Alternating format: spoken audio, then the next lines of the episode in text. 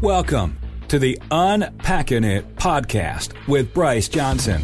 It's a show that unpacks sports, faith, and life with intriguing guests from the sports and entertainment world.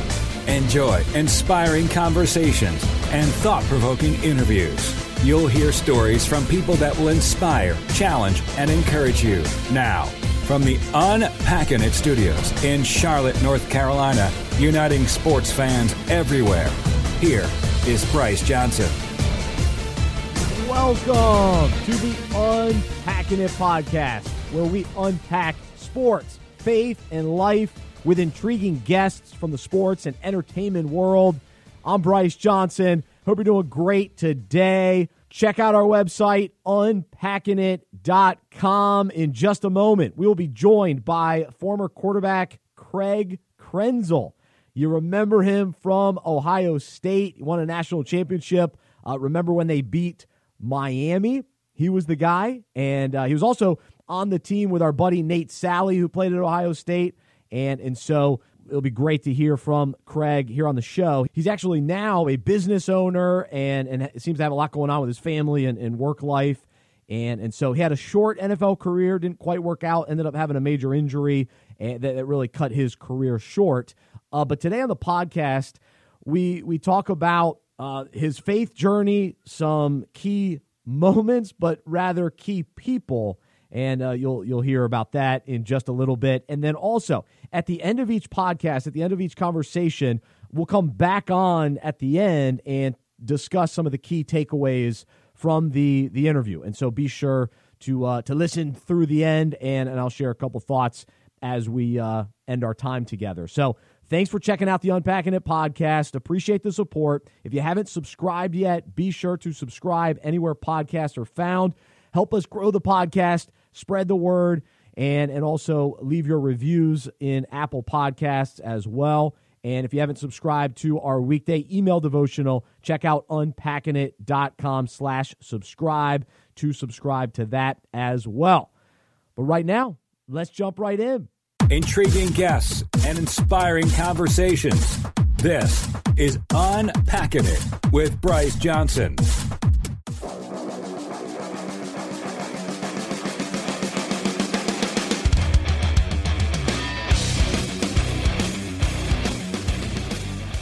And joining us now is former Ohio State quarterback Craig Krenzel. He played there from 2000 to 2003 was 24 and 2 as a starter, won a national championship, and was the Fiesta Bowl MVP twice. He also spent time in the NFL with the Chicago Bears and Cincinnati Bengals.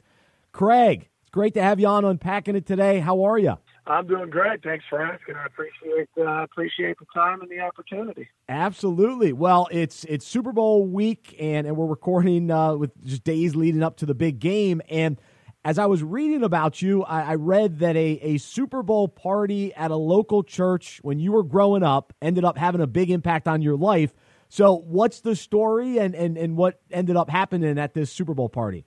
Yeah, you know, it's actually kind of funny story, kind of ironic. I was uh, invited to this uh, to this party, to the Super Bowl party, um, from one of my best friends in high school, uh, Jamie Resmer. He was a point guard on a basketball team, played basketball at Michigan Tech, and um, his girlfriend's church was uh you know they were having this Super Bowl party, and you know I think the the irony comes from a couple of things. One, um, you know sometimes best friends don't approve of of the other best friend's girlfriend, and we we may or may not have had that situation a little bit, but that's that's obviously not a very Jesus like thing to say.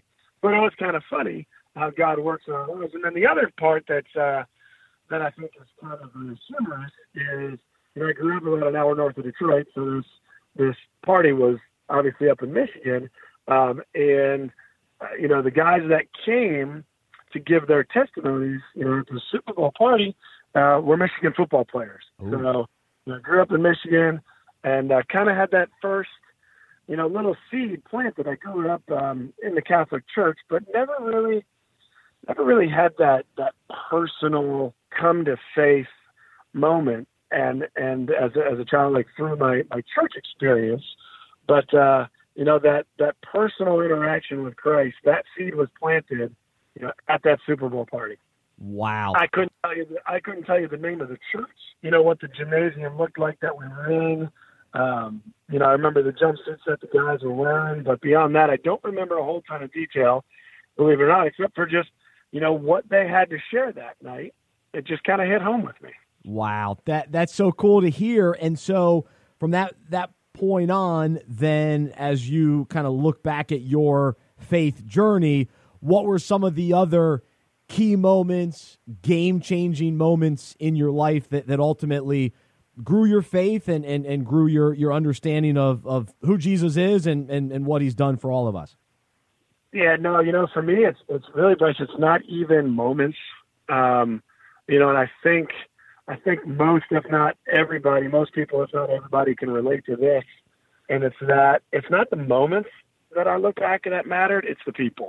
Ooh, good. And um, you know, there there were uh, there were a handful of people throughout, you know, my walk, and still are today, that um, you know that really, really uh, just just had an impact on my life in, in a way that I'll never forget. And one was when I came to Ohio State. um, you know, my uh, my my second year at Ohio State, a gentleman named Tom Rohde. Um, Tom is the, the chaplain uh, for the Ohio State football team to this day. Mm. Um, at the time, he was, you know, working through Campus Crusade, and Tom was just so instrumental. Um, you know, just the the epitome of persistence, um, from a sense that he was the guy that you know wanted to get a meeting with me, and we had a quick conversation about you know my faith, where I was, and then uh, you know it was one of those things that Tom Tom kept saying, hey, what about this day? And and of course, you know, as a a young college kid, I always had something, right? Whether whether it was a meeting, whether it was something for school, or whether I was tired, or maybe it was just an excuse. Mm. But you know, Tom was relentless, and I thank God every day that he was, um, because the relationship that that grew from there with with Tom and his wife Julie has just been so instrumental, so so pivotal in my life, so pivotal rather in my life.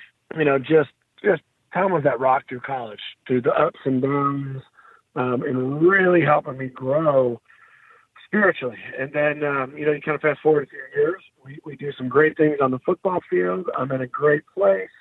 I get drafted. I go to my wife and I move to Chicago, and it just kind of had a, um, you know, for, lack of a better term, it, it, it was probably my own fault for not getting plugged in. But you know, it's once once again, you come into college as a freshman, everything's new and you're busy. And my rookie year in Chicago, um, I kind of had that same thing. Everything was new. I was trying to learn this new playbook. My wife and I just got married. We moved to this new city. You know, there's so many things going on in life that um, you know I just kind of just kind of look up and I was like, man, I, there would be times where I was like, man, I haven't I haven't gotten in the Word in two weeks. Mm. Haven't been to church. Haven't you know? And, and so so personally, I was just a little bit of a you know, just a quiet period, a dark period, if, if you will. Mm. Um, and, and that kind of translated, you know, professionally on the field. I, had, I ended up starting a few games as a rookie.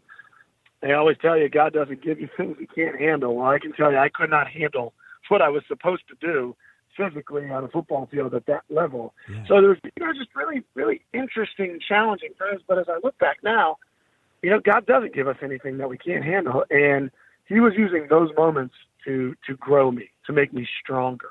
Mm. And I, I was released by the Chicago Bears after my rookie year, and ended up in Cincinnati with the Bengals. And uh, you know, the one thing that I remember kind of just sticking out from day one in Cincinnati was, you know, God was alive in that locker room. I mean, couples Bible studies, the team Bible studies were, you know, 20 guys deep.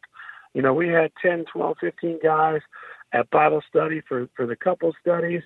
And when I talk about the people, you know, our team chaplain there, Ken Moyer, uh, just Ken and Carrie Moyer were just they're just amazing people. Player wise, guys like Reggie Kelly, Yeah. uh, who's one of our tight ends, um, Jon Jon Kitna, obviously. You know, you want to talk about guys that that live it, that were setting the example. Just phenomenal guys. And um, you know, one story that I that I'll never forget is is uh, you know I had a, a problem back then where you know, when I was on a football field between the lines or in the locker room, sometimes my my language didn't necessarily meet who I wanted to be. If Mm. that makes. Oh yeah. And um, I'll never forget Jon Kitna coming up to me one day saying, "You know, hey, hey, Krebs, I know we just met but uh, but we've had some really good conversations. And man, I I got to ask you, you know, what's what's with the words? What's mm. with your mm. language? And I, you want to talk about convicted? Wow. You know, it was just great. And and and I'll never forget. We kind of sat there on the football field, and and Jon said a quick prayer because I told him I was like, yeah, you know, Jon, when I'm when I'm in this type of environment, sometimes it just slips. Wow. And uh, but just just that was an example of guys that were, you know, they were living it. Mm. They were, you know, real dudes that suffer from, you know, different problems and challenges, but but in God's eyes, the same sin that we all suffer from, and uh, and just to spend that time with those guys in Cincinnati, um, just just another you know period of my life that was was so impactful on me, just growing and, and becoming stronger in my faith and my reliance on Jesus Christ. Amen. Amen. Oh man, what a what a great story, and and just love that perspective of focusing on the people that have come into our lives at, at key moments to, to help us grow. And so now at this point in your life, are, are you able to be that guy for other people? How, how have you kind of maybe learned from the people that have entered into your life to now be that for, for someone else? Well, you know, for me, um, it comes down to just trying to live it every day. Mm. Um, in terms of being that person, uh, you know, my number one job right now is to be that person to my children. My wife and I been blessed with uh, with four children. Uh, oldest son in eighth grade, a sixth grade daughter, a third grade son, and a first grade son, and you know, just trying to do our best in the in the hustle and bustle of raising four children in today's world, and and uh, you know, providing for them to to show them the example of you know what it looks like to live a life of faith, what it looks like uh, to live a life of service. Um, and and you know that's that's a challenge from time to time for for all of us. So you know, for me, trying to be that person first and foremost is, to my children. Anybody else that we can uh, that we can help out, that we can live that example. Trying to teach my kids how to use their faith to to help others and to set examples for others and to relate and empathize with others. Mm um, to me, that's that's in my number one challenge right now is is you know trying to trying to be that example and that light um, for our kids, and then uh, uh, by them seeing us be that to as many as we can, um, so that hopefully they go on and and as uh, you know, because our children are the first people that we have a a direct impact every day mm. to disciple to and to teach them how to teach others also. You know, not just teach them to have faith, but to teach them, you know, Second Timothy two two, I believe, to teach them and equip them to be able to go out and teach others also. It's awesome. I love it. I love it. Well, in talking about you being a, a dad of, of four kids, I'm curious as as someone who's a, a new dad. I've got a six month old daughter. What what are some lessons that that you've maybe learned over the years, whether through mistakes or failures or through other people in your life, just coming alongside you? uh, in regards to being a father, some of the, the principles that you stick to, and, and just some of the, the lessons that you've learned? Well, I mean, the number one lesson I learned is that is that uh, you know my my kids are always watching. Mm. Your children are are always watching. So you know the example uh, that we set. You know every word we speak, every action we take, um, every reaction and body language that we have. I mean, you know, our children are sponges. Mm. And the, the number one person that they're going to look to, or the two people they're going to look to in their lives are, are their parents. Um, so that's just such a, what an incredible opportunity. Uh, but at the same time, it's such an incredible responsibility. And, um, you know, the one thing that I've learned that we try to do the best job we can as parents is when you work on ground your children in faith, it becomes a lot easier to explain the challenges that they're going through uh, from a from a worldly standpoint. Because you know, you know, I had someone share this with me a long time ago, and they told me this, and I firmly believe it that the number one challenge to being a good parent is going to be the parents of your child's friends. Ooh, and yeah. you know, we've run into it on a on a number of occasions. You know, I, I have a nine year old son who has friends that have cell phones. Mm. They got iPhones. And you know, in our house, that that doesn't happen. My uh, my sixth grade, eleven, almost twelve year old daughter doesn't have a phone yet. She wants one, and you know, and and they live in a world where where a lot of times they're defined by things like, oh, she doesn't have a phone. Mm. You know, as far as as far as I know, my my oldest boy uh, got his phone in seventh grade, and it was kind of more on necessity because he was playing for the middle school sports teams. You know, that way to communicate after practice, practice got changed, started to become more important. And, you know, with that, we, we set rules. We made him sign actually a contract with us Oh, and initial every rule that we reviewed with him. And my daughter will get the same thing, and you know all of our kids will get the same thing. But but at the same time, you know they do start to to have folks view them because they don't have the phone or they're not on this form of social media, uh, just because it's not something we believe they need or need yet. And and you know explaining those things to them. Uh, you know we're all extremely blessed. You know my family is incredibly blessed and and the times that we've had to share together and some of the trips that we've taken together and, and trying to relate that to a teenager or a preteen or a nine year old that what you're upset about is so meaningless and insignificant, not only in the grand scheme of life from an eternity standpoint, but even in your lifetime on earth. You're going to realize that, yeah, you didn't have a phone at 10 years old, and you know what? It didn't matter. And in fact, the reason your mom and I believe this is because someday you're going to see you're a better person for it. And someday, you're just like I did with my father and mother, someday you're going to wake up when you're 20, whatever years old and say, oh my gosh, mom and dad were actually pretty cool. mom and dad actually, they actually did care about us. and, uh, you know, just knowing that, you know, you know, we're going to, I'm going to be entering a period of, of my daughter's life where, you know, if things hold true to other fathers that I've spoken to, um, you know, it's it's a challenging time. Those those middle school, high school years are are incredibly challenging for girls, and you know, I just got to make sure that she knows every single day, regardless of what's going on, that I love you. You know, sweetheart, Dad loves you, and everything I do and say, and your mom and I do and say, it's out of love, and someday you'll understand. And I understand that you don't get it right now.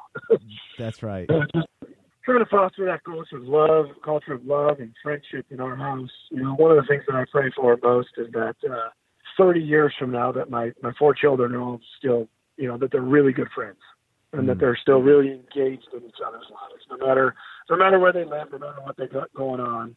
That uh, that they have that relationship, and that's you know that's that's a building block that we're we're trying to set right now. It it, it matters because I've got two brothers myself, and so yeah, I can I can relate to that and the value of that, and it's it's it's key. So that's cool to hear that that you're trying to establish that that kind of mentality and culture in, in your own house, which is uh, which is encouraging. Well, Craig, awesome uh, fatherly advice. Really appreciate that. That was that was excellent. And and as we we wrap things up, we started talking about the Super Bowl. We'll finish talking about the Super Bowl.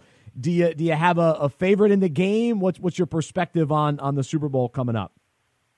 Uh, my perspective is that I think it's going to be a really good football game. Um, you know, I think uh, last year uh, we had a, a little bit of a sleeper for the Super Bowl. yeah. The two years prior, we had uh, what I thought were, were incredibly entertaining games. Um, you know, all involving the New England Patriots, uh, obviously with the Falcons and uh, the Rams. When Patriots wins, you know, those are kind of sleepers. And then in the middle there, you got Philly uh, coming in with with the Super Bowl victory and Nick Foles catching touchdown passes and all that kind of stuff. Um, so when you really look at the last three, four, five Super Bowls, we had some really good games. Last year, I thought was kind of a from an excitement standpoint, that is kind of a dud. This year, I don't think we're going to have that. I think there's too many playmakers on that field, and and you know you love watching strength against strength. Mm. And I am excited to see what this Niners defense can do against Patrick Mahomes in that offense. Um, because what makes it an intriguing matchup to me is the pressure that the Niners can put on, you know, with, with just three or four guys because they're so incredibly talented up front on defense. And when you go against a team like the, Chiefs, uh, you know, you got to be able to put pressure on and still cover because Patrick Mahomes can move around, he can make you miss, and he can pick you apart you know, with the incredible talent that he has. So, you know, I think it's going to be a great matchup to watch. How much pressure can the Niners get up front and still play seven or eight in coverage and disrupt routes and create that that that disruption in timing for Mahomes and company? Hmm. You know, I think it's going to be a lot of fun to watch. I, I can't wait. And yeah, I'm with you. As long as we don't see as many punts as we did last year in the Super Bowl, we'll, we'll be in good shape. And uh, I don't think it should be that way. So, uh, man, we'll really appreciate you you being on the show today. And, and thanks for for sharing. And uh, wish you the best. And, and hope we can stay in touch. So, thanks for joining us today on Unpacking It. Yeah, my pleasure. Thanks for having me. Absolutely. There's Craig Krenzel, former Ohio State quarterback, joining us here on Unpacking It. Intriguing guests and inspiring conversations. This is Unpacking It with Bryce Johnson.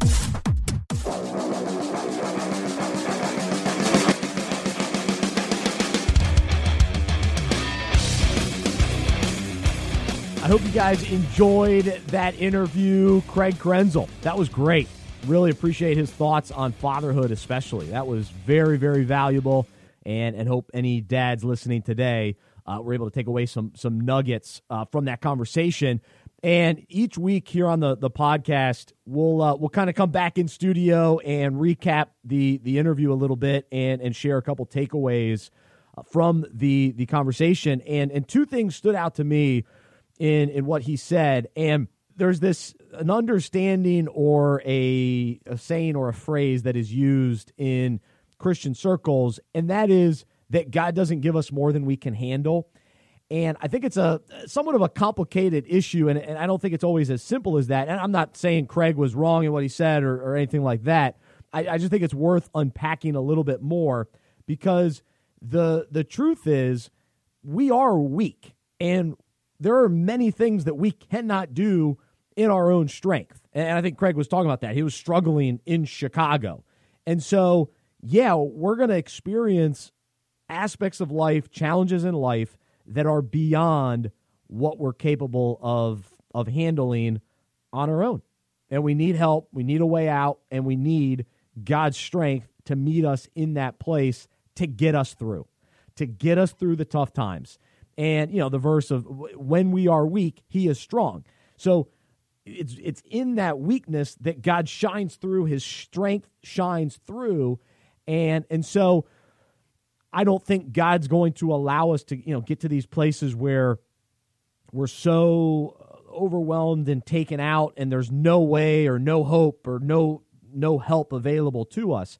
So oh god doesn't give us more than we can handle because he's going to come in and he's going to he's going to allow us to handle it and he's going to give us what we need to handle it. So it's not that it's it's wrong, but it's in, in saying that it's just I think it's always worth thinking a little bit deeper about what that means. And and so um, I think in some ways it gives us hope in the midst of those struggles to say, yeah, this isn't going to get so bad that I'm not going to be able to get out or I'm not going to be able to get through this because in Christ I can get through. And ultimately, I know that eternity is taken care of if we have placed our trust in Jesus. And, and so we can rest and have peace in that, have hope in that. And, and so these are just temporary things that we experience here on earth. Some are very difficult to the extreme and they're, they're so hard and, and it, it takes everything out of us. But even in that, God can fill us with his power and and strength. And so I hope that that's encouraging and and, again, not not taking away anything of uh, what Craig said, just sort of taking it a, a step further to uh, to think a, a, little bit more about. So we'd love to know your thoughts on that topic, and if you have any responses or, or questions surrounding that, just something that I you know wrestle with myself uh, when I hear that that saying. The other takeaway from the conversation was how I asked him, you know, what are the key moments in your life? And I, I love his response. Hey, it was about key people. And that is the truth because when I look back at my life, there have been key people that God has placed in my life for a season, for a purpose. Some have been lifelong friends or mentors. Some were temporary for, you know, a semester in college or for a, a year in high school or whatever it was. And that is a, a great aspect of the faith journey to consider. Who are those people that have truly impacted me? Do they know that? Have we thanked them? And then are we going to be that for someone else? Starting with our family, for our kids, and then impacting others to be that key person in someone's life to walk alongside them in their journey, especially in the early stages if they're, you know, new to Jesus and, and don't quite understand, you know, what it really looks like to follow him, uh, to be able to provide wisdom for them and, and to encourage them along the path. So those are my big takeaways. Would love to know yours. You can send me an email, bryce at unpackingit.com, bryce at unpackingit.com. thanks for checking out today's Unpacking It podcast. Hope you uh, listen to, to more. If you haven't subscribed, be sure to subscribe, and, and we'll drop one or two of these interviews each week. Uh, we also have a Monday kind of weekend recap show that, that's a lot of fun too. So check that out as well. And you can always subscribe to our weekday email devotional by going to unpackingit.com slash subscribe and encourage you to check that out. Well, I'm Bryce Johnson. I'm a sports fan who follows Jesus. I believe in the good news that he died on the cross for my sins. He was resurrected, and by faith, I have been saved by his grace. I hope that is true for you as well. And I hope you'll join me as we live life as sports fans who follow Jesus together. Have a wonderful rest of your day. We'll talk to you next time, right here on the Unpacking It podcast. For more information about the show, our events, and other resources, visit unpackingit.com. That's U N P A C K I N I T.com. We hope you are encouraged, inspired, and challenged by what you heard today.